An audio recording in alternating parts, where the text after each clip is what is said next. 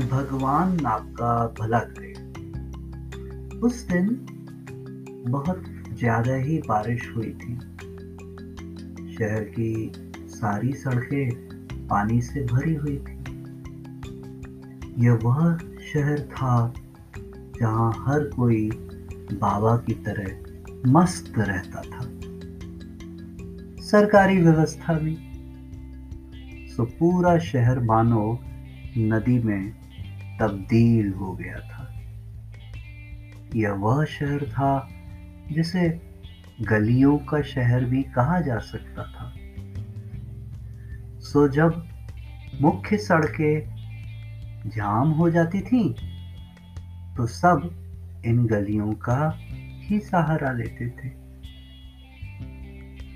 वो अपने को बहुत ही समझदार समझता था। सोचता था कि उसे कैसे और किससे, किस अदब के साथ बात करना है, वो उसे बखूबी आता है। वो अपने आप को गरीब दिनों का बहुत हितैषी भी समझता था। कभी कभी राह चलते हुए कोई रिक्शा वाला अपने जख्मी पैर को दिखा दे तो वो उसकी पैसे से भरसक मदद का प्रयास करता था। कभी कोई अबला स्त्री ये कहकर कि भैया गाँव जाना है और पैसे नहीं है, थोड़ी मदद कर दो, कहने पर यथाशक्ति मदद ज़रूर करता था। पर वो दिन कुछ अलग ही था। जैसे तैसे अपनी स्कूटी को इस गली से उस गली निकालता हुआ वो अपने गंतव्य की ओर बढ़ता जा रहा था। पर मन ही मन वो बहुत खींच चुका था। वो कई बार बाहर के देशों में काफ़ी समय व्यतीत किया था और उसे वहाँ के लोगों के रहने और व्यवहार की पूरी जानकारी थी। इधर कई दिनों से वो सुन रहा था कि यह शहर क्योटो बनने जा रहा है। यह भी कम प्रशंसनीय नहीं था कि इस देश का प्रधानमंत्री इसी शहर का प्रतिनिधित्व करते थे। सो आशाएँ तो बढ़नी ही थी, पर इस बारिश ने तो मानो इस शहर की सोच और मानसिकता को पूरी तरह नंगा करके दिखा दिया था। एक तरफ़ तो सरकारी एजेंसियों को अपनी जिम्मेदारियों के प्रति बेरुखापन और दूसरी तरफ़ बस एक दूसरे से आगे इन संकरी सड़कों पर आगे निकलने की होड़। जैसे पागल साण आपसे और अपने में लड़ने को बेताब हो। आखिर इस शहर को तो क्योटो बनना है ना? तो फिर क्यों हम उस शहर में, लोगों में रहने वाले बाशिंदों की तरह व्यवहार नहीं करते? क्यों? क्यों नहीं क्योटो में रहने वाले की तरह हम व्यवहार कर सकते हैं? शायद नहीं, क्योंकि इस शहर ने तो बस क्योटो का नाम ही सुना है। देखा कहाँ है?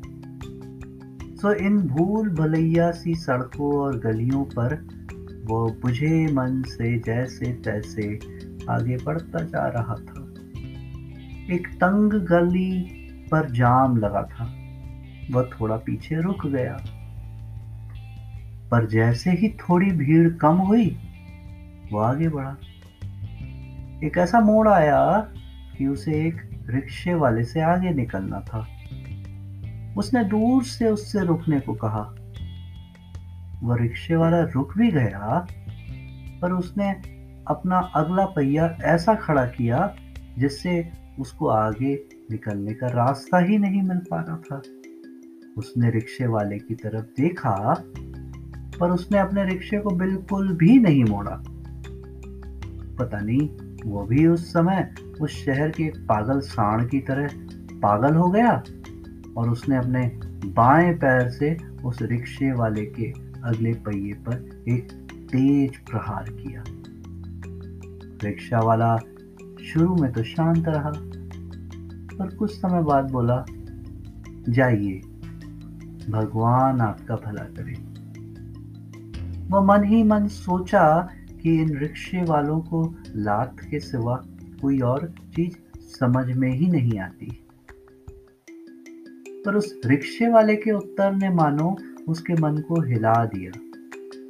वह आत्मग्लानी में डूब गया, परंतु क्रोध में उसका मन नहीं माना वह थोड़ा आगे बढ़ा और तब तक वो रिक्शे वाला भी पीछे से आगे आ गया। वो उससे कहा कि तुम लोग सिर्फ़ ऐसी ही भाषा समझते हो, आराम से समझाने पर बात नहीं समझते हो।